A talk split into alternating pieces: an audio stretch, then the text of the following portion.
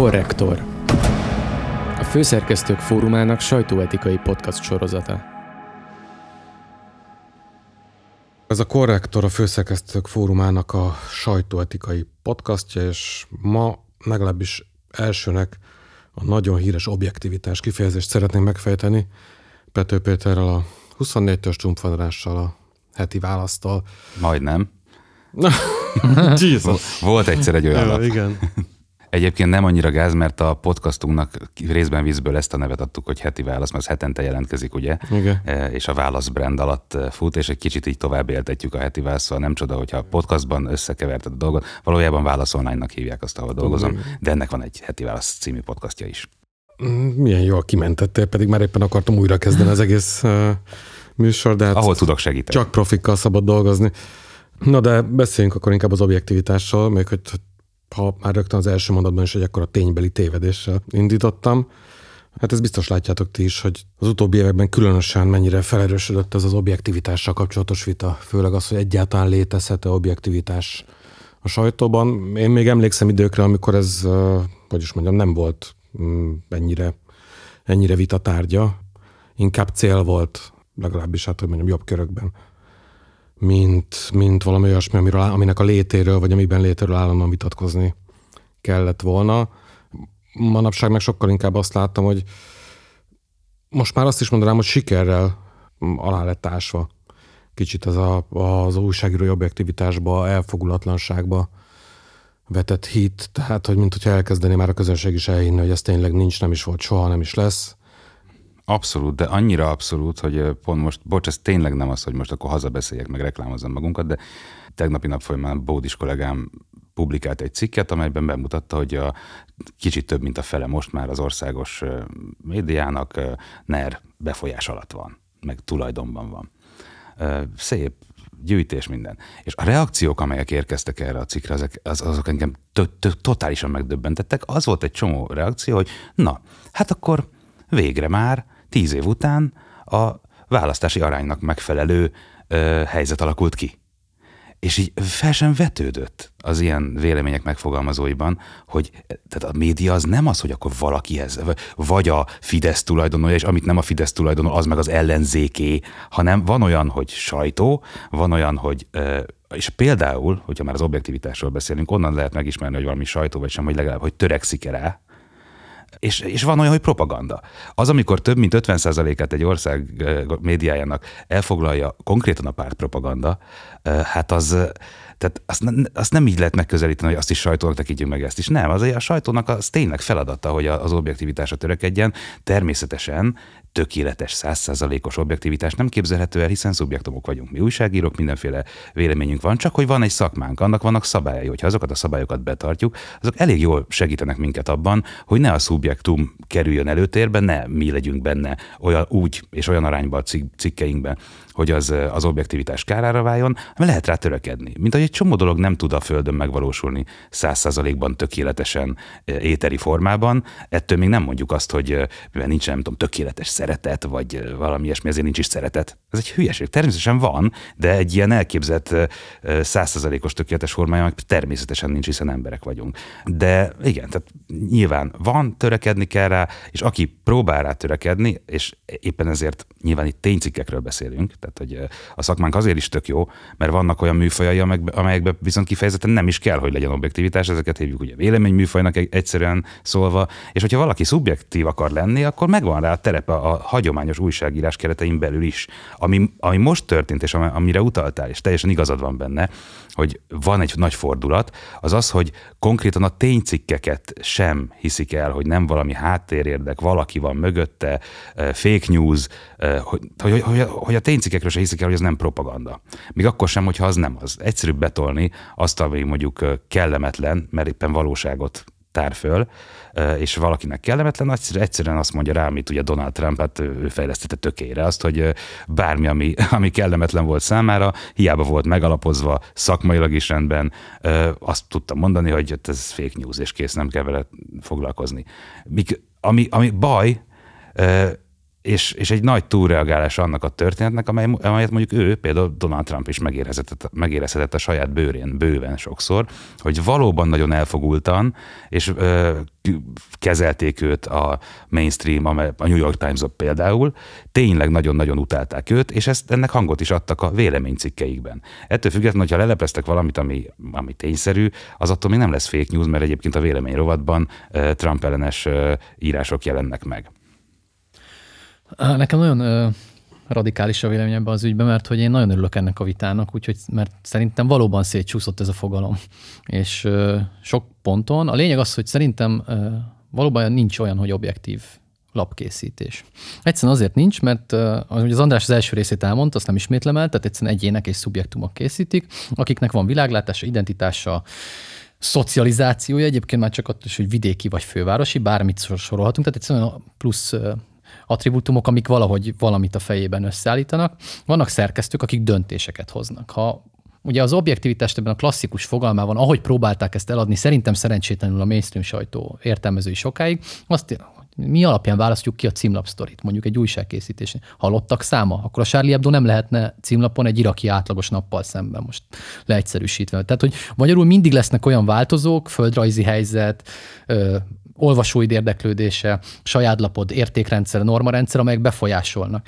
Viszont az objektivitás egy nagyon valóban ugyan, én is azt gondolom persze, hogy egy kulcsfogalma az újságírásnak, és végül is mind a ketten már azt a szót használtátok utána, szerintem, hogy sokkal inkább leírtatok, hogy elfoglalatlanságot mondtatok azt mind a ketten egy-egy, beszéd, egy-egy mondatba, és ha ezt leírjuk még azzal szerintem, hogy én azt gondolom, hogy, a cél, hogy az eszközrendszernek kell objektívnak lenni. Tehát ez praktikusan leírva bárkiről is érkezik az adott információ, mert én cikkekről ugyanazt az objektívan ugyanazt az eszközrendszert használod, ugyanúgy keresed meg, ugyanazt a kérdést teszed föl, ugyanúgy írod le a választ, és ugyanúgy Például megkeresed. A cikk, tehát, megkeresed. Igen, tehát, ez Magyarországon egy újdonság lesz sokak számára, de igen, igen így működik. Ha, hallgassuk meg azt, akiről írunk például, hívjuk föl, ez például már újdonság. Igen, az egy újdonság lesz itt. Tehát, egy, az, ob, tehát az eszközrendszernek, ez az objektív eszközrendszer alkalmazás szerintem az, ami fair újságírást teremt. És szerintem ez a kulcs, és Magyarországon szerintem így sokkal könnyebben megérthető a különbség mondjuk, mert mindig az, hogy ezek is hazudnak, azok is hazudnak, meg fake news, fake news. Ugye ez az objektív eszközrendszer rendszer, ha azt mondjuk, hogy mondjuk ez, ez pont jó példa az Andris közvágott, hogy, hogy, hogy megkérdezzük -e. tehát hogy el tudjuk képzelni mondjuk a mai propaganda médiába, hogy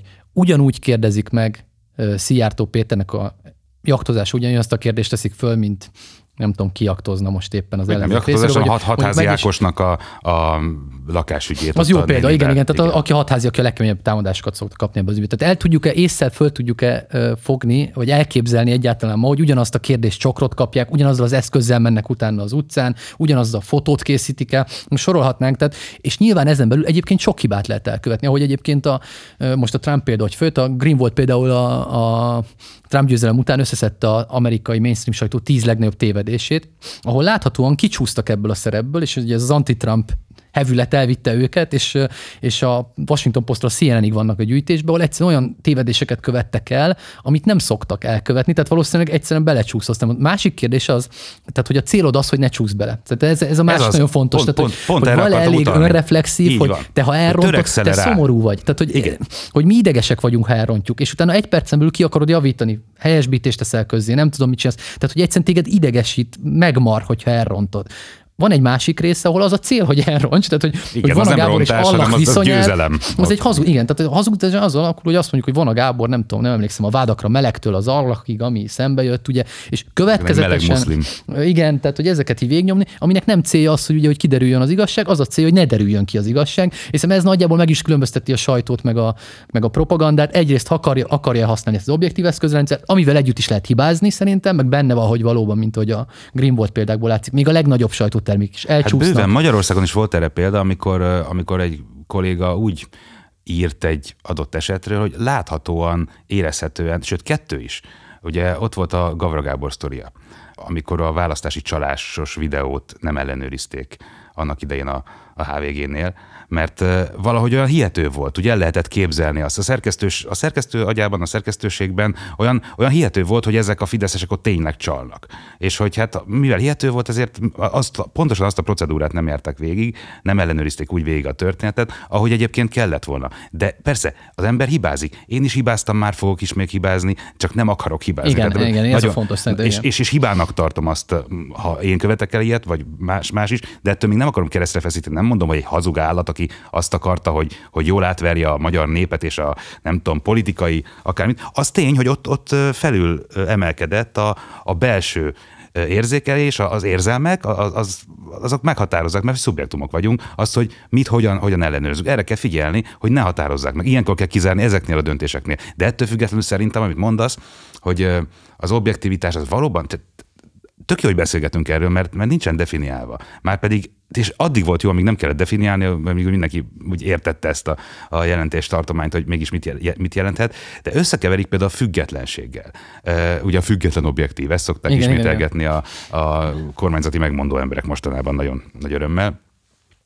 Ugye egyiket se értik, azért ismétlik ezt egyébként nagyra. Ez, ez kiderül minden mondatukból, hogy egyikhez sincs valójában viszonyuk, tehát hogy nincs Igen, de, de, de, de, hogy, de hogy valami úgy, úgy képzelik el, mint hogyha mondta volna bárki magáról, hogy ő, hogy önmagától független, hogy nincs, nincs világlátása, hogy, hogy nem, nem gondol semmit a világról. Természetesen minden újságíró gondol valamit a világról. Ez nem kérdés. A kérdés az, hogy betartja ezeket a dolgokat, és a saját döntéseit hozza meg a saját szintjén. Tehát, hogyha újságíró, akkor a cikkében, ami szerepel, az az ő munkájának az eredménye, vagy pedig a szerkesztője mondta, hogy mi legyen benne a cikkében. A szerkesztőnek a főszerkesztő mondta, és a főszerkesztőnek pedig valami politikus mondta, vagy valami nagy gazdás, gazdasági társaságnak a marketingese, sajtósa, vagy maga a vezérigazgató. Tehát, hogy a függetlenség az egy, azt hiszem, rettentő fontos, és nagyon-nagyon meghatározó, hogy, és ez lehet politikai, gazdasági, minden értelemben, és jól megfogható. Itt összeszokták keverni az objektivitással, mint hogyha tényleg bárki azt állította volna, hogy így lebegnek az újságírók, a, vagy az lenne jó, hogy lebegnek az éterben, és senkivel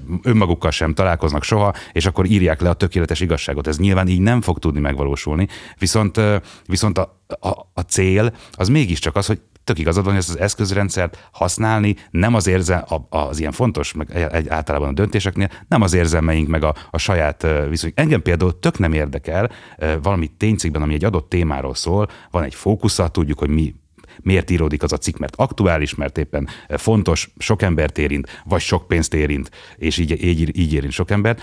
Önmagában, hogy az újságíró szereti egy Gyurcsány Ferencet, vagy utálja, szereti-e Orbán Viktort, vagy utálja, rohadtul nem érdekel engem szerkesztőként. Az érdekel, hogy az a sztori meg legyen írva, hogy miért jelentős, miért fontos, és hogyha kormányváltás van, az az újságíró akkor újságíró, hogyha egyébként a, azt a sztorit megpróbálja megírni. Ez Magyarországon már tényleg nagyon, nagyon elrugaszkodott a valóság. Hát, csak az is, mert ritkán lesz kormánywáltást, ugye? Egyre ritkán lesz, lesz kormánywáltást, így van. Tehát ez a veszély nem fenyeget. Komplet hogy karrierek tudnak eltelni kettő, kettő kormányváltás között. Pontosan, de hogy ne, nem is csak ezért, hanem maga a gondolat is valahogy mi eretnekségnek tűnik most már, hogy, hogy mondjuk, és egyébként ezt, ezt én sem gondoltam mindig így. Tehát azt, hogy egy, egy, egy nagy, nagy coming out-ot itt, itt elkövessek ebben a podcastban. Volt idő, amikor én is úgy gondoltam, hogy oké, okay, annyi belefér, hogy mivel nagyon sokszínű a sajtó Magyarországon, és akkor az úgynevezett balliberális sajtó valóban túlsúlyban volt, mikor így gondoltam. Úgy gondoltam, hogy jó, vannak szerencsére, akik megírják a, az ilyen mindenféle uh-huh. mocskokat, mikor Fidesz kormány van, stb. Úgyhogy ha mikor Gyurcsány van, meg stb., akkor ezt megírjuk, és nem biztos, hogyha, hogy olyan éllel és olyan, olyan erővel fogom megírni majd akkor, hogyha kormányváltás. Ez aztán lett kormányváltás, aztán szerencsére megírtam olyan éllel, de nem mindig gondoltam ezt ennyire nagyon egyértelműen, mert a tulajdonos, a politika, stb., hogy az összekeveredik, az meghatározza azért a mozgásteret. De a mozgástéren belül abban viszont egészen biztos vagyok, hogy ha már egy témát kiválasztasz, hogyha már arról lehet írni a lapodnál, akkor ugyanazzal a feltételrendszerrel és ugyanaz az eszközrendszerrel álljál hozzá, mint ahogy a, a másik szereplőnél. Szerintem az eddigiekből is látszik, hogy az objektivitással kapcsolatos vitáknak egy része az magán a szón való vita, tehát vagy a rossz szóválasztáson való vita. Ugye itt azt hiszem, hogy sokkal jobban körbe tudjuk írni, vagy össze tudunk szedni olyan szempontokat, amelyek jobban leírják, hogy mit értünk egyszerűen tisztességes újságíráson. Az már egyébként nagyon jobb szóval, hogy nagyon jobb kifejezés az, az is egy jobb szó. Tisztességes, lelkiismeretes.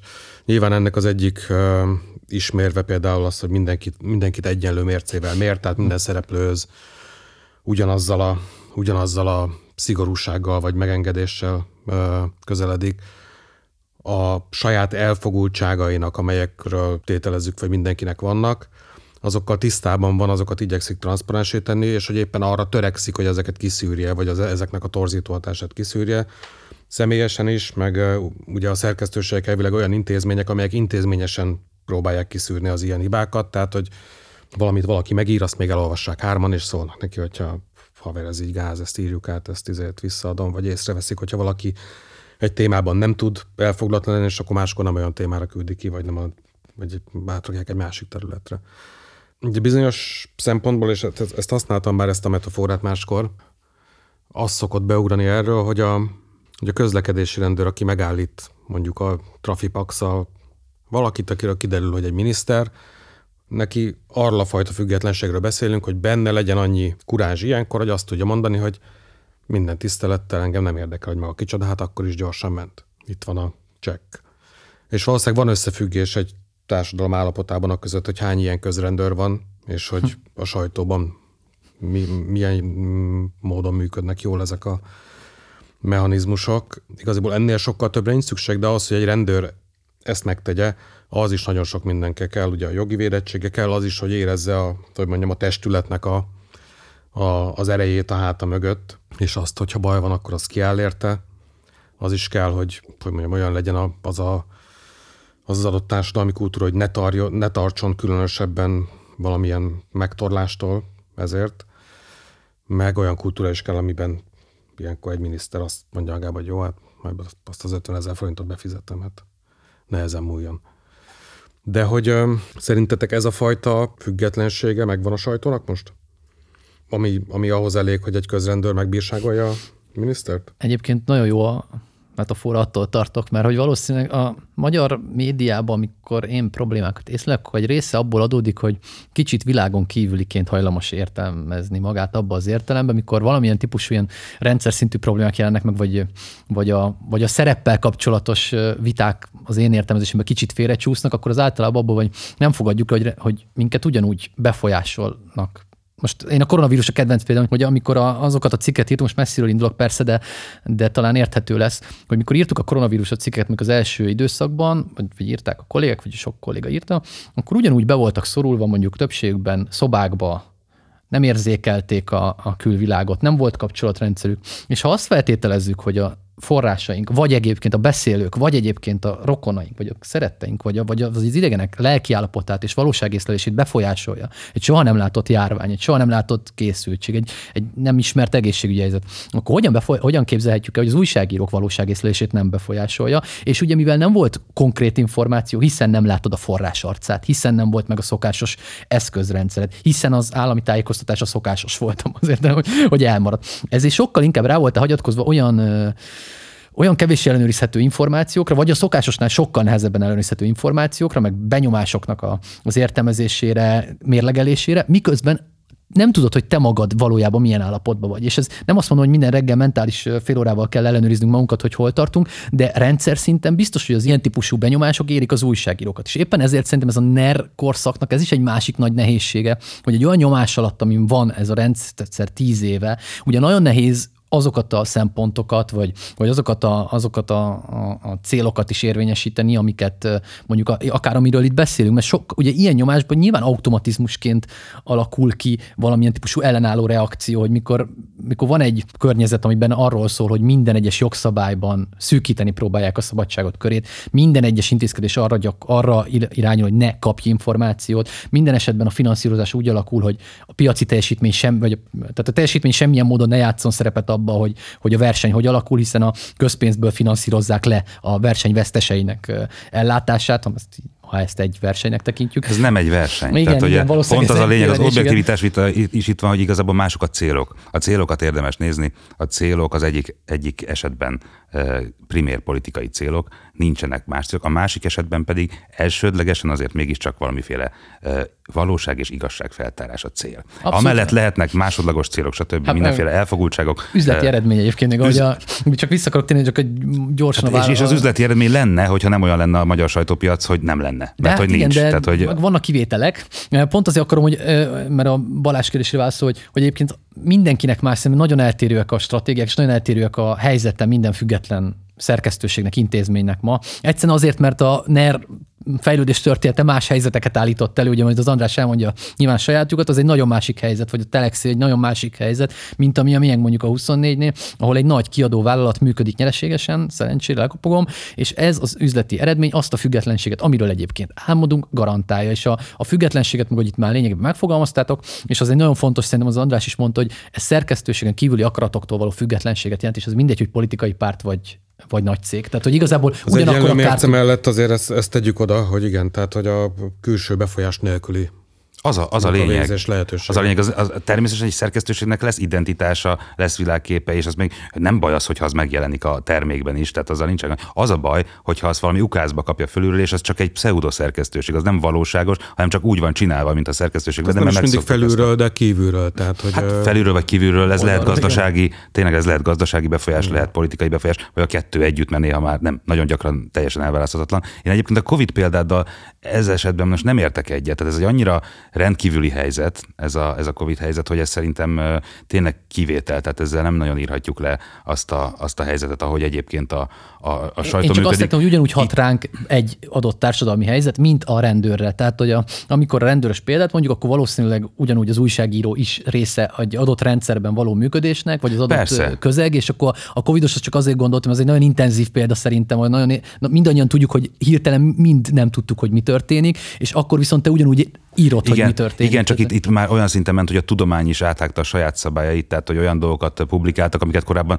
tilos lett volna publikálni, mert még nincsen rá bizonyíték, még nem ment De végig az azt összes fázison. szerintem, hogy ugye hogy ott is ők is, ugye hirtelen mindenki elkezdett más csinálni valójában. Persze, tehát mert az ez- a mert ez- társadalom összes része Igen, ez egy így. nagyon extra helyzet, de abban igazad van, hogy, hogy mindenképp hat nyilván az újságíróra is, és hogy a Magyarországon a neren belül hogyan hat. Én nem véletlenül említettem, hogy például megkérdezzük, és nem csak a, a propaganda nem is nevezem propaganda sajtónak, a propagandisták felé akartam itt élcelődni, hogy, hogy megkérdezni a másik felet, az mondjuk, vagy akiről írunk, az, az, az mondjuk talán egy alap, alap, szakmai alap lenne. Ha nem bizony, oda kell erre figyelnem, hogy nehogy az legyen, hogy azért, mert általában Ez nem, van, szoktak, példa, nem igen. szoktak válaszolni, mert hozzászoktattak Így ahhoz, van. hogy mondjuk kineveztek téged ellenségnek, vagy árulónak, vagy tök mindegy minek, és nem állnak veled szóba, csak a saját propagandistáikkal, az ember hajlamos lenne, mert így működünk, mert egyébként tök jól működünk emberként, mert racionalizálunk, és nem akarunk fölösleges köröket futni, meg az energiánk az véges, ezért nem akarjuk fölösleges dolgokra pazarolni. Logikusan következik ebből, hogy egy év, egy-két év után az ember azt mondja, hogy jó, nem kell a minisztériumnak levelet írni, mert tízszer írtam, nem válaszoltak, tizenegyszerre se fognak, meg nem kell megpróbálni fölhívni és kapni valamiféle, hát akár háttérinformációt, akár interjút, megszólalást, idézetet, bármit, de kell. Viszont tényleg ez, ne, ez nehezített pálya. Tehát itt nagyon-nagyon nekem is magamra kell szólnom, hogy jó, egyrészt hajlamos lenne az ember belemászni abba, hogy á, úgy is tudom a sztorit. De akkor van az, hogyha nem próbálom meg legalább, hogy egyrészt nem végeztem jól a munkám, kettő, lehet, hogy olykor-olykor mégiscsak valamiért szóba állnak az emberrel, és akkor lemaradna az olvasó arról, hogy, hogy valóban olyan tájékoztatást kapjon, amilyet megérdemel, egy normális polgári demokráciában megérdemelne. És erre azért mindig törekedni kell, még akkor is, hogyha baromi nehéz. Ez abszolút így van, de hát közben még gondolom egy kicsit baleknek is érezheted magad, hogy 20 is, hogy csókolom, hogy azt szeretném kérdezni, és hogy hogy nem, mert emberből vagyunk, és, és teljesen joggal érezzük magunkat baleknak, mert balak, balekot csinálnak belőle. Tehát, De, de ez egy nagyon érdekes, hogy Andris föltett, ez jó, hogy fölvetődött, mert ez, ez például ugye nekem az első politikai újságírói munkám az 2010-es választás éjszakája. Előtt ugye sport, sportrovatnál dolgoztam, meg még utána is egy darabig. És ez azt jelenti, hogy a komplett életemet a NER újságírók NER kétharmadban töltöttem, tehát lényegileg nem válaszoltak, most nyilván túlzok, de hogy, hogy, hogy a, az egész szocializáció ahhoz kötődik, hogy nem jutsz információhoz. Tehát, hogy mondjam, a, több nagy, sikeres nagy beadványom van, mint újságírói kérdésem bizonyos szempontból állami szervhez, tehát hogy most nyilván túlzok és, és karikírozom, de hogy, hogy egy nagyon nehéz helyzet, és pont ezért fontos valóban, mert az a, ha azt mondjuk, hogy ezeket az eszközöket meg kell tartani, és valóban a 124-nél már nem, kiko, tehát, hogy mondjam, és szerintem ez, amiről be, az egészről beszélgettünk, hogy mi a dilemmája, mi a különbség, az, hogy ez az akarat nem veszik ki, tehát hogy, hogy, hogy Hát erre hogy játszanak is, nyilván, hogy majd úgyis, majd Tehát, megunják és hazamennek, erre játszanak, hogy majd úgy se teszed fel, és onnantól kezdve nagyon-nagyon szépen lehet mondani, hogy ha, tessék, fake news, ez nem tudom, ellenzéki média, stb. Nem, tehát hogy igenis Hát és- föl kell tenni, már csak hogy- azért is, hogy azt lehessen mondani, hogy legalább ne legyen igazuk. És Tehát, egyébként hogy ez- olyan szakmai dilemmákat is, már szakmai podcastban vagyunk, hogy nagyon érdekes egyébként, hogyha csak az, szerintem a jó szerkesztőség, meg a jó, a jó újságírás, meg a fair újságírás, tisztességes újságírás, pont arról szól, hogy ezeket tökéletesíteni akarod, és mindig gondolkodsz rajtuk, mert mondom, nem arról hogy nem rontjuk, elrontjuk sajnos, elfelejtjük. Izé, Az lényeg, hogy másnap nem akarjuk elrontani, másnap nem akarjuk elfelejteni. És egy időszakban mi sokat dolgoztunk vele szerkesztőségen belül is, meg sokszor beszéltünk egymással, hogy ez szűnjön meg. Előkerültek azok a cikkek, amikor kész a cikk, és ráírjuk a választ mert véletlenül válaszol valaki. Tehát egyszer már nem vagy felkészülve idegbe, vagy agyba, hogy, hogy válaszolnak, és ugye Ugye nagyon más egy újság, most ilyen mélyen lehet, hogy nem annyira szórakoztató belemenni, de hogy van egy információ mennyiség, és amit megszerzel a cikk megírása előtt, azt szintetizálod, és abból leírod végül a, bekezdés, tárgyalás, befejezést, az egy másik újságcikk, mintha az információk egy része áll rendelkezésedre, abból megírott, szintetizálod, stb. Majd a végére teszed, hogy mindenre a lapunkra azt mondta. Mert ugye csak ugye ez akkor áll elő, hogyha nem is feltételezed, hogy válaszolni, hiszen a, de viszont ha válaszol, akkor nem kezded el újra gondolni a, az egész igen. történetet, mert már ragaszkodsz a... Így van. A, nekem, nekem, nekem nagyon jól esik. Igen, a narratívára teszed igen. rá. Igen. Nekem, nekem nagyon jól esik a, olvasni a cikkeinkbe azt, hogy kérdéseinket föltettük akár, amint válaszolnak, frissítjük cikkünket, mert megvártuk azt. A, tehát nem az út, persze lehet ezzel is görénykedni, régebben csinálták, hogy a legutolsó pillanatban, amikor yeah. már megvolt az egész, akkor felcsörgették a, a, azt, akiről mondjuk szólt egy lejárató cikk, és akkor megkérdezték, hogy na, mi jönnek erről a vélemény, és a szerencsétlen mondott három mondatot, vagy rávágta a telefont, akkor nem akart velünk szóbálni, tehát lehet tisztességtelen is alkalmazni, de a kérdés az, hogy mit akar az ember, tisztességtelen akar lenni, vagy nem, és hogy ha nem, akkor megpróbál igazodni ez a szakmához, azt szerintem nyugodtan lehet objektivitásra törekvésnek is nevezni, hogyha akarjuk. Azt jól érzem, hogy ez a helyzet, ez olyan dilemma elé állít titeket, időnként legalábbis, hogy mennyire lehettek, nyilván kénytelenek vagytok rendszeresen nagyon kritikusak lenni, de hogy az folyamatosan szorít bele egy olyan helyzetbe, amelyben nagyon nehéz ezt az elfogulatlanságot fenntartani. Ebben szerintem a Péternek is van ö, tapasztalata, meg, ö, meg ez egy létező probléma szerintem. A nálunk szerencsésebb történelmi fejlődésű országokban nem az, mert eh, például az is része a szakmának, hogy e, legalábbis régebben nagyon határozottan elválasztották a publicistákat a tényújságíróktól, meg a tényfeltáróktól, meg a szerkesztőktől, a tényügyek szerkesztőitől. Nem más emeleten voltak, stb. A, a sajtó virágzásának idején, és ez, ez szakmailag nagyon is helyes volt. Ez nálunk nem valósult meg egyszer, egyszerűen kicsi piac, kicsi szakma, kevés ember van, kevés olyan ember van, aki tud írni, véleménye is van a világról, és egyébként mondjuk információkat is tud gyűjteni, és azokat rendszerezni képes.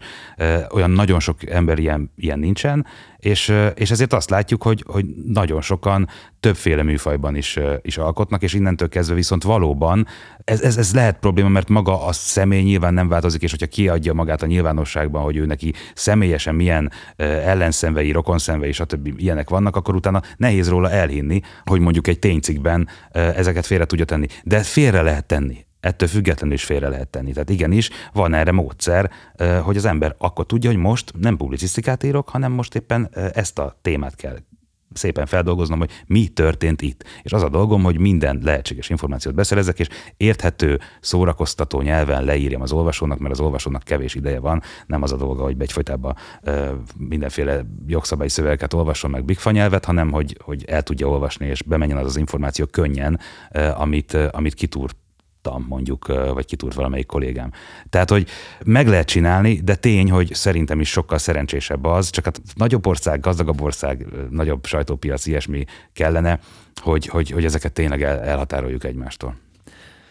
Igen, már bizonyos szempontból. Bizonyos szempontból azt gondolom, hogy nem, mert nagyjából a fejünkben van szerintem, akik ez, ezekben a országos független médiában dolgoznak, nagyjából a fejükben, hogy mit gondolnak újságírásnak, és ezt hogy kell hogy kell elvégezniük, és, és ezt rosszabb napjaikon is tudják, hogy mit kell csinálniuk szerintem. Tehát egyszerűen úgy nősz föl, az a szocializációd, meg mondom, az a szándékot, tehát hogy a, nem tudom, nekem rettet sem megalázó. Tehát én azért nem tudok ezt soha elképzelni, mert rettet sem megalázó lenne, hogyha valami pártnak kéne a közleményét vissza. Nem is tudod elképzelni valójában. Tehát, hogy pont a, az egésznek ellenmond, mint amint te valaha szocializálódtál. Nem, akkor tényleg inkább elmész hamburger sütni. Igen, mert, abszolút, az mert, az mert abban abba semmi ciki nincsen, hogy hamburger sütsz, abban viszont van, hogyha valami milyen pártnak a... Hát lassan de... felnő egy újságíró generáció, aki már mondjam, hát, több és, ilyet látott. És pont azért De nem, ne, ne nevezzük már a... újságíró generációnak. Hát ezek a srácok, ezek pontosan tudják, hogy ők politikai kommunikációt művelnek, hogy nem újságírás művelnek, hanem politikai kommunikációt. És büszkék rá. Néha büszkék rá, néha meg kikérik maguknak, ez mondjuk érdekes, hogy, hogy, hogy, hogy mert te függetlenebb, objektívebb vagy-e. Hát igen, az a helyzet, hogy igen, sokkal. Másrészt viszont valamikor büszkék rá, hogy igen, igen, nagy fontos nemzeti cél van, és ennek én a katonája vagyok. Ugye, de Tehát, Egyébként ti a- nem, nem feltételeztek róla, bocsánat, róluk ö, egyáltalán, hogy is mondjam, jó akaratot? Mert szer- szerintem itt az egyik Dehogy nagy változás az A, elmúlt. ugye pont, szerintem a- az előző felvetésed is ugyanaz a válasz. Ugye egyszerűen a nyilvánosság, most itt megint súlyos definíciós ügyek felé fogunk elmenni, egyszerűen olyan más a politika és nyilvánosság definíciójuk, amivel, amiből következik az ő szerepvállalásuk. Tehát ő azt mondja, hogy olyan, mint média, tehát hogy mondjam, szerkesztőségi akarattól függetlenül működő média nincs, hiszen ő azt mondja, hogy akkor azt a Soros György, Így most van. mindegy, a Soros György meg metaforája mindennek, de most az mindegy. Pontosan, a, legyen- használjuk hogy ezt, mert ők is ezt az a használják, és. Tehát, igen. hogy a Soros György, de most az én, a mi cégünk tulajdonosa Varga Zoltán, tök mindegy, ki valaki, valakinek a valaki, megmondja, hogy mit kell csinálni. Tehát a média mindenképpen eszköz valamire. Egyébként zárója ennek jó színvonalú ideológiai megalapozottságát is meg tudják néha teremteni szövegekben néhány ideológusok közülük.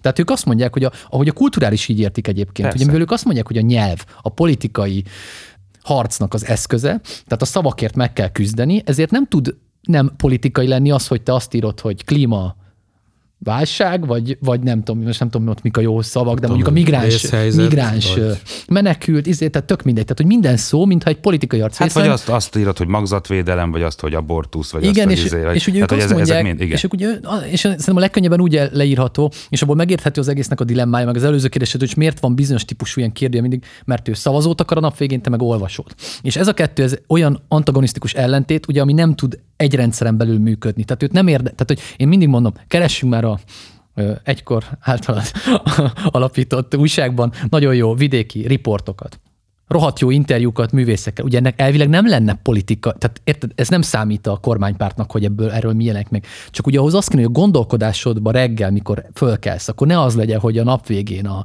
Fideszről mit fognak gondolni, hanem az, hogy mit szeretnének az emberek elolvasni. És érted, apolitikus Sok-sok riportokról olvasót beszélek. Tehát, Egyébként tök igazad van, tehát hogy nem igazság, meg, meg valóság, abba tényleg elkezdtem már majdnem be, belenyálaskodni, meg, meg így moralizálni. Nem, tehát hogy alapvetően a, a, az újságíró, meg az igazi szerkesztőség az olvasót szeretne, mert az egyrészt piacilag is értelmezhető dologba fordul át, hogyha sok-sok olvasója van, és sok embert elér, meg egyébként van egy ilyen, hogy tényleg valamennyi va- Hát valóságfeltárásra meg- szeretné elérni. Meg, meg sztorikat, ami Meg sztorik. Igen, sztori, annyira, hát ez- a- olyan jó sztorit, ami annyira jó, hogy már alig várod, hogy elmondhasd. Nem? Pontosan, Tehát, hogy ennyi. A... Tehát, hogy alapvetően, a, ha valaki a fióknak szeret írogatni, azt úgy hívják, hogy költő, vagy ö, szépíró. Ö, ott sem mindegyik, ott is van, aki szereti az olvasót, de ott nem annyira fontos. Ott, hogyha 300 év múlva a halála után elismerik, ö, és ezt megtudja előre, még a halála előtt, hogy majd úgy lesz, akkor egy csomó rábólint, hogy oké, okay, rendben legyen. Tehát, hogy a lényeg az, hogy a tökéletes mű megszülessen akár a fiókban. Az újságírás nem ilyen. Tehát az újságírás tényleg olyan, hogy szeretjük, hogyha az a munka, amit kiadunk a kezünk közül, az minél több emberhez jut el. És nem azért, hogy a Gyurcsány Ferenc legyen a miniszterelnök, vagy az Orbán Viktor legyen a miniszterelnök, hanem hogy az legyen, hát igen, basszus, van bennünk emberi hiúság, szeretjük azt, hogyha azt mondja valaki, hogy hát, ez a Stum de jó cikket írt, azt a igen, én ennek, én ennek tudok örülni. És bevallom, mert ez lehet, hogy nagy- képviség, de ez engem sokkal jobban érdekel, mint az, hogy ki a, tehát, hogy, hogy a jó a sztori, és az emberek kaptak belőle valamit, és úgy érzik, hogy kaptak belőle valamit, az tök jó, és szerintem ez tényleg alapvetően más motiváció, mint, a, mint amiről beszéltünk, de hogy akarnak-e jót? Péter részben már válaszolt, hogy ne akarnának jót, csak másképp értelmezik igen, a jót. Tehát, mert a jó, tehát, ugye hogy, a nagy jó az, hogy Orbán Viktor Magyarország miniszterelnöke, ha, mert ha Orbán Viktor Magyarország miniszterelnök, akkor egyáltalán gazdasági fejlődés van, a nemzeti oldal pontosan. céljait, mert nem a nemzetelensek vannak, és ez a Így nagy van. jó és egyszer van egy, világ, van egy világszintű küzdelem, egy Igen. harc, amiben, amiben ha alul maradunk, akkor a nemzethalál jő el, és stb. Ezért aztán Orbán Viktornak kell lennie, ez mindenkinek az érdeke, ez a jó, és hogyha ez nem így történik véletlenül, és aki mondjuk nem áll be konkrétan, tehát nem az, hogy mondjuk ellenzi, de nem, nem, nem így gondolja, azzal már önmagában gond van, az már gyanús, mert hogy, mert Hát hogy nem, le, egy nem lehet. ellenségre viszonyon tud csak építkezni egy ilyen logika. Tehát hogy Egybites, ez persze. kizárólagos logika ilyen szempontból. Tehát, hogy vagy akarod, hogy Orbán Viktor legyen miniszterelnök, ha viszont nem akarod, akkor nem vagy ott, ahol akarják. Tehát, el- kizárod magad ebből a közösségből egyszerűen. Miközben, miközben és, és ennyiben egyébként igaz az, hogy, hogy persze az értéksemlegesség vágya, az is egy világnézet. Tehát abban igazuk van szerintem, amikor, Azt amikor, mondom, persze amikor azt mondják, alapja- hogy, hogy, hogy, hogy legyen értéksemleges a kormányzás, meg a szakértői, meg a nem tudom micsoda, amikor, amikor nincsenek értékek, az, az olyan nincs, de az is olyan, mint az objektivitás, hogy persze vegy tiszta állapotban nincs, de ugyanúgy lehet rá törekedni, hogy ne különböztes meg te egy olyan pozícióból, amely nem arra van kitalálva, hogy megmond az embereknek, hogy akkor most mi a helyes, meg mi a jó, mert arra vannak a, a vallások, mindenféle. Tartsák be a törvényeket, tehát hogy alapvetően ugye ez lenne, a, a, hogy betartast, hogyha már egyszer vez- vezetsz egy kormány, de hogy tényleg alapvetően más a, más a világlátás, és én azt mondom, hogy persze ennyiben, hogyha így akarnak ellenzékizni, tehát hogyha azt, mivel ők azt mondják, hogy a polgári demokrácia, amelynek tényleg a nyilvánosság alapvető eleme. Tehát anélkül nem működik, hogy átláthatóak legyenek a döntések, hogy az emberek döntést tudnak hozni, demokrácia, ugye, meg polgári, arról, hogy mit szeretnének, ahhoz információról van szükség, stb. Hogyha, hogyha ő szerintük ez nem így van, hanem a fölülről lenyomott propaganda, mert már megvan az, hogy ki az, aki a megoldás, és igazából csak valami fölösleges ilyen színjáték a választás, úgy, ahogy színjáték az, hogy az egy szerkesztőség, ami ott náluk van. Hm. Hogyha ők így gondolkodnak, akkor nyilván ezzel a gondolattal kénytelen vagyok szembe menni. Én úgy gondolom, hogy még mindig jobb a polgári demokratikus berendezkedés, amelyben egyébként a sajtónak bizony van jelentősége, és, és a saját szabályai szerint kell működnie tisztességesen. Nem elfogultan, minél kevésbé elfogultan. Ez tök így van, de hogy igen, tök más világlátások vannak a, a, a dolognak a mélyén. Ettől függetlenül ők nyilván jót akarnak, csak azt mondják, úgy hogy az a jó. Úgy jött ez a furcsa kérdés az előbb, mármint hogy, hogy ti hiszitek-e, hogy, vagy nem hiszitek el, hogy ők jót akarnak. Hogy szerintem az egyik nagy, vagy társadalmi léptékben nagy változás, és ez nem csak a médiát érinti, de ilyen értelemben a média, médiára is nagyon hat, meg az újságírásnak a közegérés nagyon hat, hogy az elmúlt, hát ezt többre inkább már olyan 15 15, de akár 20 évre teszem. Ez egy viszonylag hosszú folyamat, hogy ahogy csökken a bizalomnak a szintje a társadalomban. Egymás iránti bizalma az embereknek is, de mondjuk akkor egész konkrétan a sajtóba vetett bizalma, ami meg mérhető is, az is nagyon csökken, és most már borzasztóan alacsony egyébként. És ez azt is jelenti, hogy az egyes szereplők, és ez akkor vonatkozik politika, sajtó, sajtó különböző szereplői, olvasók és a sajtó viszonyában is, hogy ma már nem hiszik egymásról feltétlenül, hogy a másik jót akar. Mert ugye van az, az, egy, az egy elég nagy különbség, igazából sokkal nagyobb különbség, mint egyet érteni, vagy egyet nem érteni, hogy valakivel nem értesz egyet, de elhiszed, hogy egyébként ő, amit csinál, vagy mond, azt azért mondja, vagy csinálja, mert jót akar. Csak az nem, nem egyezik a te véleményeddel, vagy az, hogy eleve nem is feltételezett, hogy jót akar. És ma már inkább az utóbbi állapothoz jutottunk el, és ez szerintem a, hogyha nem is vagyunk, nem is érezzük ezt feltétlenül minden nap, ez nagyon erősen visszaad az újságírói munkára, hogy egyébként az olvasóközönség bizalma az, az nagyon érezhetően megcsappant. Tehát sokkal, sokkal nehezebb közegben kell ilyen értelemben dolgozni, mert nem tudod... Végre valamivel nem értek egyet, egyáltalán. Na. De ennek nagyon örülök. Szerintem nem ez történt. Szerintem az elmúlt év, amelyet most hagytunk magunk mögött, az pontosan rácáf, hogy az elmúlt kettő, hogy a saját sztorinkat is idehozzam, én pontosan azt vettem észre, hogy sose hittem volna, hogy tök zöldmezősen, a nulláról meg, meg tudjuk csinálni a válaszolnányt úgy, hogy kizárólag az olvasók 1700, 3000 meg havi befizetései támogatása az, amiből, amiből fönn tudjuk tartani, és tud működni minőségi sajtótermékként. A Telex Story volt 2020 nagy sajtósztoria, amikor szintén a nullába, pusztába kivándorolva mégiscsak elkezdték öntözni a homokot, és akkor lett valami oázisszerű, és egy működő lap ma a Telex. És miből? Abból, hogy, hogy 100 milliók jöttek össze arra a hívásra, hogy emberek itt nem tudunk maradni tovább, és, és, és szeretnénk még, még újságot írni. Tehát én pont azt látom, hogy bizony bizony van igény arra, és, és van bizalom, hogyha azt megszolgáltad, van bizalom az emberekben, és, és szeretnék is, hogy, hogy megmaradjon valami olyasmi sajtótermék, mondjuk, például mondjuk, az a saját példánk ilyen. Én pessimista voltam. Én nem gondoltam, hogy a, a dolog működni fog, csak úgy voltam vele, hogy még mielőtt elmegyek hamburgert sütni, azért egyszerűen lelkileg is, meg minden szempontból el, E, e, igen, egy utolsó, egy utolsó próbálkozást egyszerűen úgy éreztem, hogy, hogy, hogy kötelességem is valahogy, hogy, hogy ha le kell zárni a szakmát, akkor ha nem sikerül, akkor, akkor le lehet. De, de sikerült. Több mint két éve működik, úgyhogy tényleg csak az olvasókból. Még csak a reklámbevételeket se toljuk. Tehát, Ez hogy... nagyon, nagyon jó, hogy mondod, bár én hajlok arra, hogy azt gondoljam, hogy ugye miközben a mérésekben csökken a sajtóba vetett bizalom, valószínűleg, és ugye látjuk, hogy viszont egyre többen képesek behúzni közvetlen az olvasóktól támogatást, ami látszólag ennek az ellenkezőt jelenti, de valószínűleg az lehetne, hogy a ti támogatóitok is, a Telexé is, a többi, a, a saját maguk által támogatott lapot, vagy lapokat, azokat kivételnek látják, de amikor a kérdés általánosan hangzik el újságíró, újságírókra vagy sajtóra nézve, akkor az összkép az, az nem, az Jó, nem, a- nem a jó, bizalmat. hiszen az meg, meg az origóra is gondol abba a pillanatban. Jó, mert, tehát, mert, a- mert újságírónak van álcázva az, aki Igen, nem igen, az. igen. Tehát, hogyha persze, hogyha beleveszed a mai origót, és itt nem természetesen eh, nem műsorvezető úr által főszerkesztett origóról beszélünk, hanem a mai állapotáról, öm, akkor persze, meg ezeket a propagandatermékeket, és azt mondod, hogy azok is újságírók, meg a, a, hogyha érted, hogyha Bajár Zsolt a pártak, büszke pártak könyvtulajdonos újságíró, hát akkor persze, hogy az lesz, hogy ja jó, hát akkor ezek azok, akik, akik a politika szolgáló leányai, vagy itt, vagy ott. Ha azt mondják magukról, hogy nem, akkor hazudnak, mert igazából nem akarják bemondani. Legalább azok őszinték, mert azok elmondják, hogy ők, ők kit, kit szolgálnak, ezek meg itten próbálnak itt a zavarosba halászni, és ugye elleplezni azt, hogy ők valójában a karácsonynak, a gyurcsánynak, a nem tudom ki, Momentumnak a, a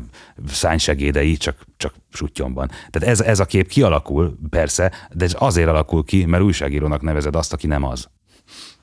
Én azért bizonytalan, nincs rá válaszom alapvetően, vagy bizonytalan vagyok. Egyrészt ugyanis szerintem azért nagyon erősen valamit az általános bizalmatlanság, és most itt egy nem megspórolok 10 perces kirohanást a közösségi média és a Facebook uralta őrült algoritmus háború ellen, amit az emberi gondolkodás ellen vívtak, és végtelenül sikerült polarizálni az embereket, és megteremteni egy olyan közeget szerintem, amelyben ugye a másik nem igazsága az egy sokkal erősebben, meg a meg egy olyan közeget, ahol a konteóknak a szerepe az, ugye, és ahol sok a konteót, nyilván egyre kevesebb lesz a bizalom, mert aki, aki hisz a konteóba, az a másik szerint hülye, aki a konteóba hisz, az meg azt szerint mindenki más hülye, tehát ugye, ugye ezek olyan erősen ö, kialakuló És ez most a körzetek. Covid alatt, ez, tehát en, en, ennél szebben nem lehetett volna szemléltetni ezt. Tehát, hogy, De a hogy, hogy mit, mit meg- produkáltak egyébként tényleg ezek a platformok. És ezért mondtam, hogy a másik része meg, és ezért vagyok teljesen bizonytalan, meg az inkább az, amit az András mondott, hogy arra reflektál, hogy ugyanakkor meg azt láttuk, hogy a a 24-nek egyébként 19-ig a,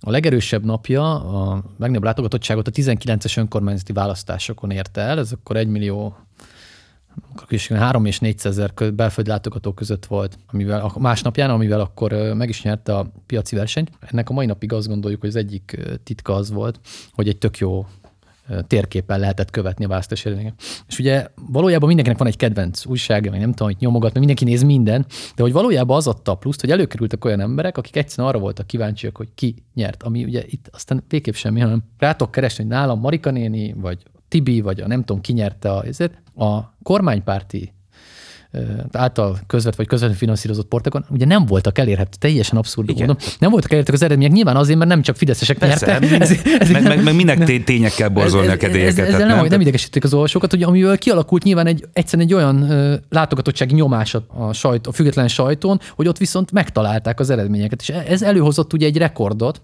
a addigi látogatottsági rekordot. Ezt meg megerősítette, szerintem a legérdekesebb a koronavírus első időszakának, amikor az Index meg minden idők legnagyobb látogatottság, akkor Index, minden idők legnagyobb látogatottságát érte el. Most nem akarok számot mondani, fejben butaságot mondani, de ez már közelebb volt a két millióhoz, mint a másfélhez emlékeim szerint, ami azt jelentette, hogy soha nem látott Egyébként a 24 meg elér, szintén fölé ment a korábbi rekordjának. Elért egy olyan embereket, akiket soha az életben nem láttunk internetes hírportálok közelébe. Tehát olyanok voltak ott értelemszerű, hiszen a korábbi rekordok fölött voltunk százezrekkel, és világos volt, hogy a független sajtó intézményei kapták meg a bizalmukat. Tehát egyszerűen ott találták meg Hát azokat ne, a Nem híreket. véletlen, hogy, hogy ekkora háború volt ebből az index ügyből ugye tavaly, hogy így próbáltak becsúszkálni ajtórésen, stb. úgy csinálni, mint hogyha nem, nem így fogták az baltával, levágták a fejét, hiszen az pontosan az a, az a hely volt az index, ahova oda kattintotta. Hát azért volt fontos nekik, mert ott, ott ne, tehát nem igaz az, hogy az valami ilyen ellenzék, izé, oda, oda bárkire szavazó ember oda kattintott, mert hogyha meg akarta tudni, bocsáss meg, vagy a 24-re is természetesen, de most az indexet történt, ami történt. Tehát, hogy, hogy, hogy aki valami tényszerűt akar tudni, hogy mi történt úgy kb. a nagyvilágban, meg van valami választás, akkor mi az eredmény, viszonylag gyorsan hol lehet, Na igen, de hogy- beütöm az i betűt, és már jön is ki. Tehát, hogy, és Hogy ez viszont ez- politikailag nagyon, nagyon problémás volt, ugye? Mert hogy, Hát mert, igen, hogy, a bizalom szintről meg mert mást mondd el, mert egyszerűen fölé mentek ezek a számok. Tehát egyszerűen előkerültek azok és oda mentek, ahol azt gondolták, hogy, hogy megkapják azt a hitelességi információt. Az is nagyon fontos, hogy sokszor elő szokták venni vitákban, nem, én nem annyira szeretem, mert benne van a tévedés egyszer-kétszer azért, hogy, hogy azok mindig beszédes adatok, hogy hány sajtó helyreigazítási pert veszít. A független sajtó egy évben, és a propaganda sajtó egy évben hogy ne veszítene, mindenki vesz. Mondjuk mi pont nem veszítettük 19 akkor ezt valaki legutóbb kikérte, még most emlékeim szerint egészében 20-ba se, de ezt majd a, követ, sem. a következő adatkérő majd megnézi, de mindegy, mert egyébként egy-két hiba benne van. Tehát egyszerűen olyan mennyiségnél, ilyen sztoriknál, ilyen bonyolult történeteknél benne van, hogy egy-kétszer sajnos legjobb akaratunk ellenére nem találunk el valamit, rosszul értelmezünk, nem tudom. De hát itt tíz fölötti számokkal mennek, ugye? A, tehát, hogy egyszerűen nem az a célja, hogy Igen, és bocs, bocsáss meg, csak zárójeles megjegyzés, mert ez viszont nagyon-nagyon böki a csőrömet, tehát hogy tök nyugodtan megtehetik, hiszen azt a sérelempénzt, amit mondjuk meg kell fizetniük, azt is az adófizető pénzéből fogják kifizetni, és úgy is lesz rá pénz, tehát nem nagyon de lesz. ez nem a pénz, nekem, nekem De mindig nem, az nem, a pénz a lényeg, A- hanem, igen, hanem, a- a a motiváció a hitelesség. lényeg. Igen, nem, a, a motiváció a lényeg, hogy gyakorlatilag arra vannak motiválva, hogy nyugodtan csinált, hiszen mivel a cél az ugye nem olvasószerzés, igen, hanem, hanem igen, politikai, politikai cél van, ezért még, még fejsimogatás is járhat érte, hogyha egyszer, tök mindegy, hogy elvesztette, de jól megírta a választás előtt mondjuk például a vonáról, hogy ö, ö, meleg muszlim, és ezáltal, ezáltal sikerült elbizonytalanítani egy, egy jobbikos szavazóréteget, egy ilyen macsó jobbikos szavazóréteget, és azok még nem szavaztak oda, és ezért nem, nem ért el olyan eredményt, hát tök jó, jól csináltad, ez volt a feladat, tudtuk, már előre tudják, hogy el fogják veszíteni a pert, csak nem érdekli De őket. ez egyébként ez a kulcsa azért, hogy a, a rendszereknek miért nincs átjárhatóság, és miért nem lehet egyébként. Egyszerűen, mert ott valójában, amit az Andris mond, ugye legitimálja végül, hiszen ha Orbán Viktor megnyerte a választást, akkor valójában az ő munkája abban az értelemben hasznosult, hogy az volt a cél, hogy ez megtörténjen. Igen, csak ezt lehetne, lehetne úgy csinálni, hogy ez, ez tisztességes. Úgy Hát de kell, úgy kell mondani, a- hogy ez a Fidesz sajtókabinet, vagy nem tudom micsoda, vagy, igen, pedig, hát- vagy pedig úgy lehet, jó volt a Kesma, az igazából ugyanaz, de hogy hogy lehetne úgy is, hogy mondjam, a propaganda sajtó is szokott lenni igazából mindenféle nyugati demokráciákban is, tehát a pártoknak megvan a maguk törekvése arra, hogy eljutassák az üzeneteiket mindenféle, most már igen, inkább, inkább Facebookon, meg mindenhol, de konkrétan mindig voltak pártlapok is, tehát azok, azokat kinyomtatják, oda írnak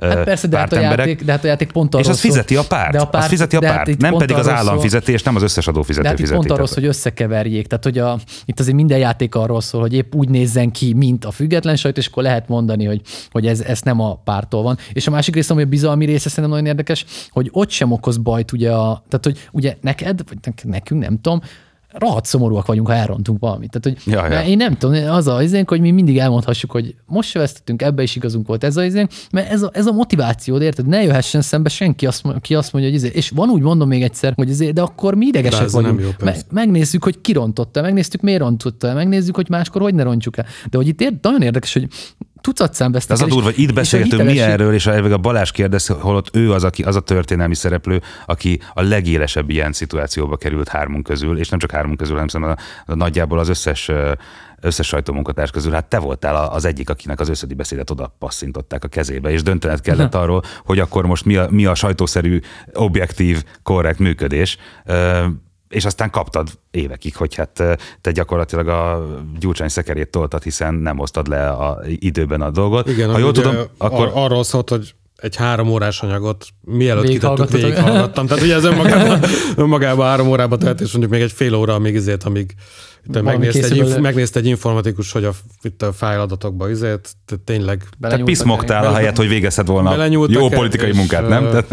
És fölhívtuk izét az akkori kormány szóvivőt, hogy van egy ilyen, kérjük kommentálják. De addigra meg már lement a Pet- Petőfin, nem? Még akkor Kossuthon nem. meg. Bos- Igen, Kossuth De zárójel, az egyébként csak az zárójel, hogy képzétek el ma ugyanezt a helyzetet, hogy a Kossuth Rádió adta le azért zárójel. Igen. Hát bizony. Igen. Tehát a, azt azért mennyire tartjuk elképzelhetetlennek. hogy- Igen, de hát, és akkor ugye ennek lett az eredmény, akkor mi a Kossuth után, mit tudom én, egy negyed órával jöttünk ide, akkor már egy elég nagy anyaggal, tehát nem a... Igen, az gyorsan volt, Nem, nem, azzal a három-négy mondatos Mert az a három-négy mondatos is szerepelt egy szépen külön kiszedve, ugye? Tehát, hogy te akartad volna, te is csak azt a három-négy Igen, úgy volt, hogy volt egy egyperces kvázi gól összefoglaló uh-huh. a hangfelvételek között. És az ment ki a Kossuthra. Tehát az a egy perces És, volt, a, és egyébként, a, tehát hogy mondjam, ami jött mellé kvázi szóbeli instrukció, uh-huh.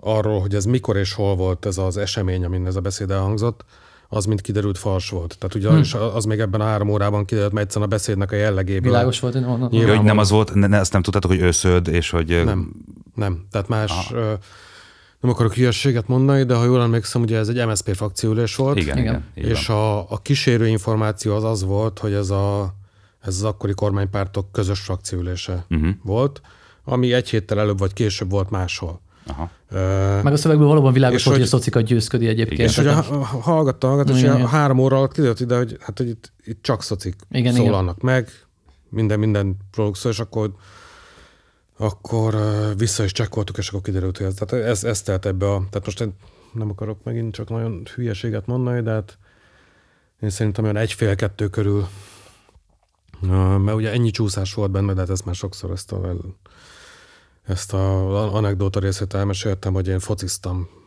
vasárnap délelőttönként, és Futball és mondták, hogy egy fontos küldemény érkezik, mondtam, jó, hát focizok, hát maradjon már nyugton, vasárnap van, és akkor majd egy másfél óra múlva megyek haza, és akkor így, tehát még ezzel a másfél órával megcsúszott, és akkor kezdtem el meghallgatni, mikor Na, hát igen, igen. hazaértem. De hogy igen, tehát kellett valóban ott is ellenőrizni információkat kétségkívül, sőt, tehát akkor kellett csak igazán, hogy úgy mondjam. Hát igen, és ennél nagyobb célt. Ugye az igazság, hogy kívülről persze nem, ez, valószínűleg ez a szakmámból sokkal izgibbek a, de hogy egyébként, hogy mekkora tét ilyenkor, mert persze, ha nem az, mert most ugye egy percen belül el kell dönteni a Balázsnak, vagy egy perc, már úgy értem végighallgatás után, hogy megy, nem megy, de ha nem az, akkor ez a lemondás helyzet. Tehát ugye, ha ez egy, Hát igen, mondjuk ha végül a ahhoz nem, azért, ahhoz azért a gól összefoglaló is elég volt, hogy, világos legyen. hogy, hogy te négy-öt embert fölhívjak, hogy induljanak el befelé, és bent Igen. találkozunk. Tehát a, Aha. Hát igen, csak ez az, hogy... Na igen, ezek, csak hogy ezek, manipulálta a felvétel. Persze, hogy, meg, meg, ezek szakmai döntések, meg az, hogy igen, hogy akkor végignézzük-e, vagy pedig, á, jó, van, ott van a, ott van a hangja, az egyértelmű, Igen. hallom én a fülemmel, azt akkor mehet ki. Egyébként na- nagyon szép jövő előtt állunk, tehát a, Igen, az, az, az, amikor az, az arcodat simán rá, Igen. rápakolják bárkire. Ez rettenetes ez, valójában, ez igen. már most is van, de szerintem két éven belül ez, ez a annyira... deepfake és videókkal Igen, egyébként, ez egészen szörnyű kívás lesz a médiának, és, és valójában pont az, a, pont, ami- a, pont a hitelességet fogja igen, még, még, jobban, még jobban alásni, tehát semminek semmi jelentése és jelentősége Kiderül, nem, nem, lesz. úgy volt, senki nem hiszi el, hogyha az van. Tehát ez Egymást lehet beugratni vele, hogy nézd, nézd, izé, például kapsz egy ilyet, vagy kapok egy ilyet, megjön egy futár, hogy fú, itt van, tessék, ezen látható ez és ez a politikus ilyen, ilyen környezetben, és tök hitelesen néz ki az egész dolog. Hol a francba szerzed meg azt az informatikust, vagy tartanod kéne, fizetned kéne havonta azért, hogy ha esetleg ilyen esik, hát lehetetlen nyilván, akkor telefonálgatni össze-vissza. Nyilván tök jó, nagyon fontos, hogy az ember aztán ne, ne menjen lépre, hogyha mondjuk ilyen, ilyen dolog van, de, de lehetetlen lesz megkülönböztetni a valóságot a Igen, ez, ez ebben nekem is hogy komoly fejtörést okozott, mert mit tudom, hogy szét volt szabdalva, azt hiszem, mit tudom, már hat fájra. Uh-huh. Nem tudtad egyet, nem, nem derült ki egyetemen a fájnevekből a sorrend, stb. Tehát azért olyan nem voltam százszerzékig meggyőződve róla rögtön, hogy ez nem egy, uh-huh. nem egy manipulált uh-huh. dolog. Igen, de hát mindegy, nyilván az ember egy ilyen helyzetben nem lehet, nem, nem, nem hagyhatod magad sürgetni. Igen, meg azt sem mondhatod, hogy, hogy, hogy nem foglalkozunk vele, mert ahhoz viszont Ja, fajsúlyos, mert az is politikai hatású dolog, hogy, hogy megpróbálod elhallgatni, vagy az, az is, hogyha megpróbálod idő előtt, előtt kirakni. Jó, mindegy, nem mentegetőzök azért, hogy akár négy-öt órát is eltöltöttem vele, mielőtt, mielőtt kiment, mert Nem, de ez, elég- ez egyébként az, elég a- nagy súlyú volt. például az ilyen típusú kihívások, amikről az előbb is beszéltünk, hogy ez például az, hogy ahogy a szűkül a magyar sajtószabadság, meg a független média tere, meg intézményrendszere, és hatással van a gazdaság, most ideértve a piaci cégekre is hatással van a nemzeti együttműködés rendszernek nevezett modell. Az Rád is lesz majd. Az ugye azzal is, hát volt is már szerintem mindegyikünkre, az azzal is jár ugye, hogy, hogy az erőforrások is szűkebbek, a idő is kevesebb, a pénz is kevesebb, ez ugye mind azzal jár, hogy valójában ezek az ellenőrzés mechanizmusok is ugye fölgyorsulnak, és kevesebb szűrőd van. Tehát most, ha csak azt nézzük, én 2008. decemberében lettem a névszabinál gyakornok, nem akarok hülyeséget mondani, de hogy négy-öt szűrő biztosan volt, amíg az anyag bekerült az újságba. Tehát egyszerűen annyi a minőségbiztosítási rendszere annak az intézménynek, azzal a finanszírozással az olyan volt, hogy belefért, hogy az a, vagy így volt kialakítva. Meg ez is valószínűleg valahol ez is lenne azért a, az, a, az, a, az, a, az az optimum, hogy mind helyesírásilag, mind, mind nyelvhelyesírásilag, mind tényileg, mind szem szempontjából, tehát három tapasztalt szerkesztő az nagyon más, mint egy tapasztalt szerkesztő, pláne van. mint egy tapasztalatlan szerkesztő.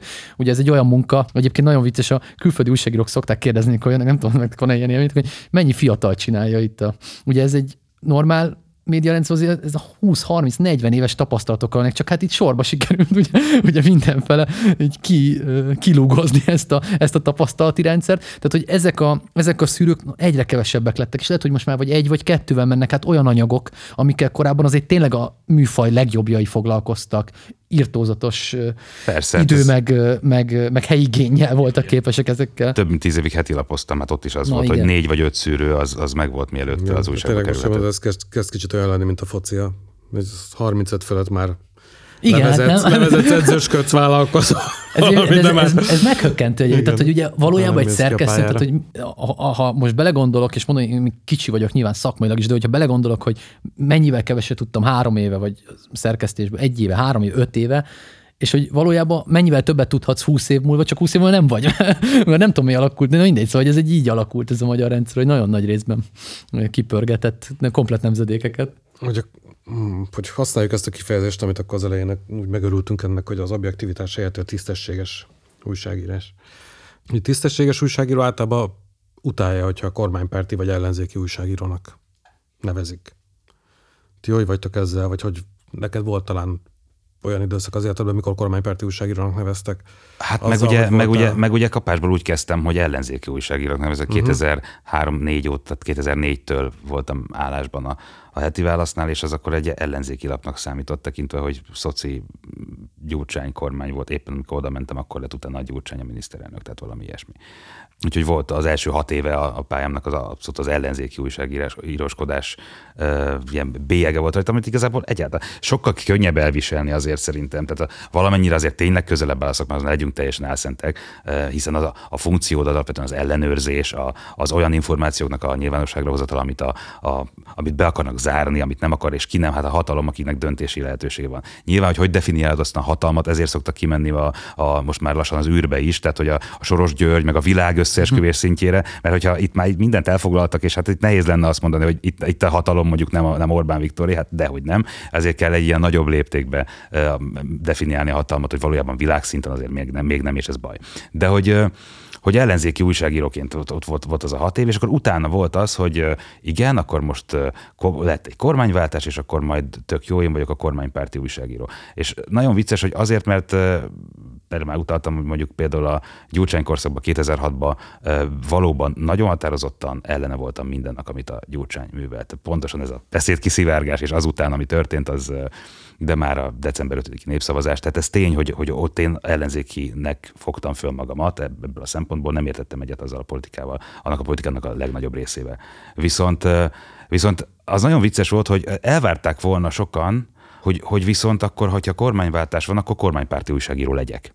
És hogy akkor meg, meg, meg mit kell itt kritizálni, meg nem kell itt ilyen, ilyen dolgokat csinálni, mert, mert hát akkor most már örüljél. Mert, és, és, és sokan elkezdtek örülni, és akkor azok most látjuk, hogy hol vannak.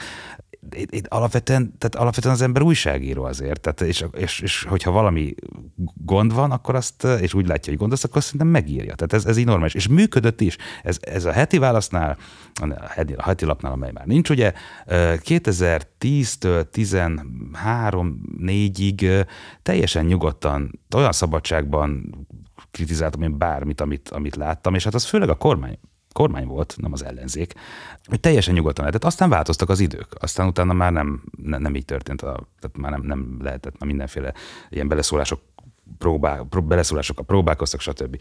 De hogy... Ti az a dolgok természetéből fakad, hogy általában a kormány tudja a nagyobb hatású így van, így van, hát az hozza a döntéseket. Tehát főleg egy kétharmados kormány hozza a döntéseket, és hogyha mondjuk neki megy az alkotmánybíróságnak, ilyesmi, akkor tök mindegy, hogy egyébként rokonszenvesebb az a szósz, sajnos most már utólag úgy látom, hogy, hogy gyakorlatilag az volt, tehát néphűítés. Én akkor azt hittem, hogy valamit komolyan gondolnak belőle, az a polgári demokrácia és polgári Magyarország, stb. Tehát hogy az egy rokonszenvesebb eszme, mint a gyurcsányéké volt. Ez tény, hogy nekem rokonszenvesebb volt eszmeileg az a nemzeti szabadelvű, konzervatív vonal, amelyet szóban a Fidesz, és egyébként az első kormányzás alatt sok esetben tettekben is képviselt. Aztán kiderült, hogy, hogy ez nem így, nem így van, de ez, ez mindegy, mert ettől függetlenül, hogyha kétharmaddal kormányoznak és ilyesmiket csinálnak, mint amit már 2010-ben is például, akkor azt megírtuk. Tehát, hogy, és ez rendben van. Ami még egy, csak egy, egy, egy nagyon röviden, még nagyon, nagyon érdekes volt, hogy egészen addig, amíg, amíg bizonyos emberek úgy gondolták, hogy, hogy én, a, én a, azért mégiscsak a rendszeren belül, tehát az, a, a, velük, velük vagyok. Ez főleg mondjuk tévénézők, ugye szoktunk járni, szoktunk szerepelni az ATV-ben is közösen, meg mondjuk hírtévében jártam, és akkor ilyen vitaműsorokban vettem részt. Még úgy érezték, hogy a, én vagyok az, az ő kutyájuk kölyke. Mikor még szembe ültünk egymással. Még sze, jó, jó, szembe, szembe, jó szembe ültünk egymással. Igen, egyébként. Ilyen hosszúan el. De, de, de, de Bocsánat, ez, ez engem mindig marára Tök jókat vitatkoztunk egyébként. Abszolút. hogy ti, ti elmentek tévébe így vitatkozni, úgyhogy valamelyik oldalra vagytok. Nem, már nem, már- már, már- azért- már hát nem. nem. De igen, de amúgy volt. Ez engem mindig érdekelt. Én már nagyon- én, nagyon én, rég nem. én azért nem mentem soha el, mert nem akartam, hogy bármelyik oldal képviseletébe állítsanak. Volt- volt egy-két nagyon kínos Ezeknek a műsornak a természete az az, hogy ott vagy kormánypárti, Abszolút. vagy ellenzéki igen, szerepet igen játszol. abszolút, abszolút. Hát, de nem, nem, tehát, hogy ö, de igaz, hogy leülsz valamelyik, valamelyik oldalra, mondjuk, Igen, hogy egy biztos, csatba igen. elmész, vagy ilyesmi, akkor, akkor valahol ott ülnöd kell, és, és egy, ezért nem tudok követvetni azokra a nézőkre, akik mondjuk azt mondták, hogy jó, látszik, hát ott ül, ezért a mi kutyánk, és egyébként tök ugyanazt mondtam, vagy még durvábbakat most visszaolvastam, amiket mondjuk manapság gondolok, meg is írtam őket, el is mondtam ezekben a tévéműsorokban, de mivel a percepció az volt, hogy ez milyen, azt mondták, hogy hm, milyen jó, hogy látjátok, hogy a mi oldalunk az igazán ilyen kritikus, ilyen kritikusok, elmék is vannak benne, hát ellentétben a szaj birkózó, ócska balliberálisokkal, és akkor büszkék voltak ugyanazokra a mondatokra, amelyekért egyébként ma meg már rohadt mocskos árulónak tartnak, azok, mert már úgy gondolják, hogy már viszont nem vagyok benne a, a, a klikben, vagy nem tudom, a, ebben a történetben. Tök érdekes az ember, túl sokat nem kell vele foglalkozni. Én jókat szoktam mulatni azon, hogy a, hogy a percepciója hogy változik meg az embernek, miközben a, a, a mondatai, az, az állítás, a kijelentései semmit. az nagyon vicces, hogy hogy leszel ugyanazzal a mondattal, a, a, tök jó, hogy itt vagy velünk, meg a tök, Hát a tök kérdésem is nagyjából egyébként erről szólt, meg egy része annak, amiről ma beszéltünk, mert mindjárt be kell fejeznünk, az az, hogy, hogy a közeg maga is nyom bele egy szerepbe, és neked valahogy arra a szerepre is, ha akarod, hanem reflektálsz a munkáddal, mert más, más fénytörésben látszik az, amit írsz, mondasz, akkor is, hogyha ugyanazon szabályok szerint csinálod. Igen, csak a ez baj. Kérd, kérdésednek szerintem a, az egy nagyon érdekes rész, hogy itt megint arról van szó szerintem, hogy a, a, az a baj, hogy politikai pozíciót jelent az ellenzéki. És, és ezért nehéz ugye mindegyikre, mert az alapkérdés, amit az András mondta, az, hogy ugye nyilvánvalóan egy újságíró, amikor a hatalom döntésével van, hát azzal, tud, azzal a döntéssel tud foglalkozni, amit meghoznak, de csak a hatalom tud döntést hozni. Persze. És egy olyan ország, mint kettőharmaddal, és egyébként a 14-18-as időszak meg aztán végképp ugye kiemelkedik minden, vagy 14-19-es esetben, ugye amikor minden, de minden hatal, tehát nem talál, olyan falut nem talált senki, ahol ne Fideszes döntéshozó. Tehát nem, le- nem lehet más döntésével foglalkozni, nem hozott más döntést ebbe az országba. Tehát ebbe az értelemben, ugye, és emiatt ugye az, hogyha azt mondjuk, hogy ellenőrzi ezt a hatalmi struktúrát és ezt az intézményrendszert, akkor az ellenzéke a hatalomnak, ha, ha ellenőrzést annak tekintjük, akkor valószínűleg igen ebbe az értelemben. Csak itt az ugye a, pont a fideszes retorika miatt ez politikai pozíciót jelent, tehát azt, hogy te a Soros György harcos társaként le akarod váltani Orbán Viktor. Ez ugyanaz a logika, amiről az előbb beszéltünk, és ezért nehéz szinte minden ilyen ö, minden Azért, ilyen hogy beengedjél egy csomó migránst. Igen, Azért- és minden azért, ilyen fogalomi kérdésre azért nehéz válaszolni, nem azt jelent, amiről beszélgetünk, vagy ki holnapra ki van forgatva, úgyhogy hogy nem is értjük, hogy hogy. Úgyhogy, ö, úgyhogy, ja, Úgyhogy most is tök jókat tudnánk vitatkozni ugyanazokon a témákon, például mondjuk migráció, minden, szerintem ugyanúgy nem értünk egyet egy csomó dologban, mint ahogy régebben nem értettünk egyet. Tehát, hogy igazából, ha a valóságról beszélgetnénk, csak nem szoktunk már a valóságról beszélgetni. Abszolút, nem csak mi, ugye, hanem Igen, abszolút, ugye az, hogy nincs, nem, nem elviek a viták ebbe az értelembe, és az egy nagyon jó dilemma például, mert érdekes, hogy oda, én még elmentem például, és egyébként pont ezért, mert valószínűleg én még képes voltam azt gondolni, mert egy, egy nagyon fontos azért, hogy azt meg kár letagadni, hogy van értékrendünk. Hogy az András sem mondta, hogy ő mibe hisz, én meg egy baloldali ember vagyok.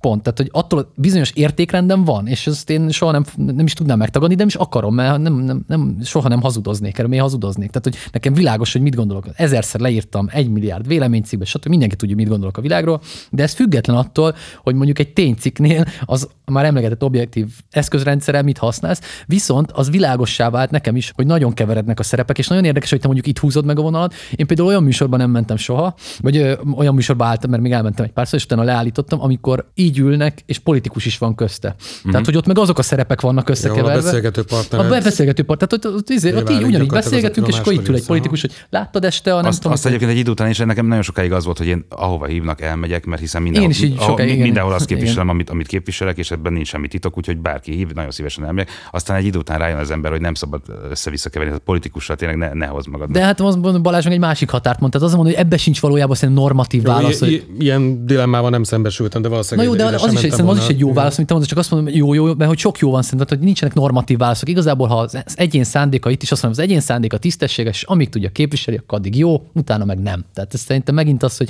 nem előírni, hogy ide mehetsz, oda mehetsz, nem tudom, lehet, hogy ő oda máshol mehet, mint te, meg én. Most itt pont egy helyre jöhettünk, úgy De, látom. persze, volt ebből vita, hogy a Nagy Józsiéknak be kell menni a Hír TV-be, ott, például, ott, igen, ott, igen, vitatkozni, igen. ezt akkor mindenféle ilyen nagy morálisok, amit tényleg, ez- meg hogy szabad-e az Indexnél dolgozni. nem Igen, tudom, igen, ez a Jézusom, már, igen. Hagyjuk ezt a moralizálást Igen. tényleg. Tehát, hogy én el tudom mondani, hogy én miért nem mennék oda, én miért érezném magam számára morálisan problémásnak ezt a dolgot, de hadd ne, hadd ne vet, vessünk követ kollégákra, nem tudjuk az élethelyzetüket, nem tudjuk a, a gondokat, nem látunk az agyukba, a szívükbe, nem mondjuk meg, hogy rossz emberek kapásból, csak azért, mert másképp döntenek egy adott helyzetben, mint mi. Én például továbbra is nagyon imádom a Nagy Józsinak az összes interjúját, meg minden, bár én nem mennék be mondjuk abban a műsorba, de, de ettől függetlenül ö, a legjobb interjúkészítők egyikének tartom, és ez mindig így is fog maradni, mert már elég sokat bizonyított.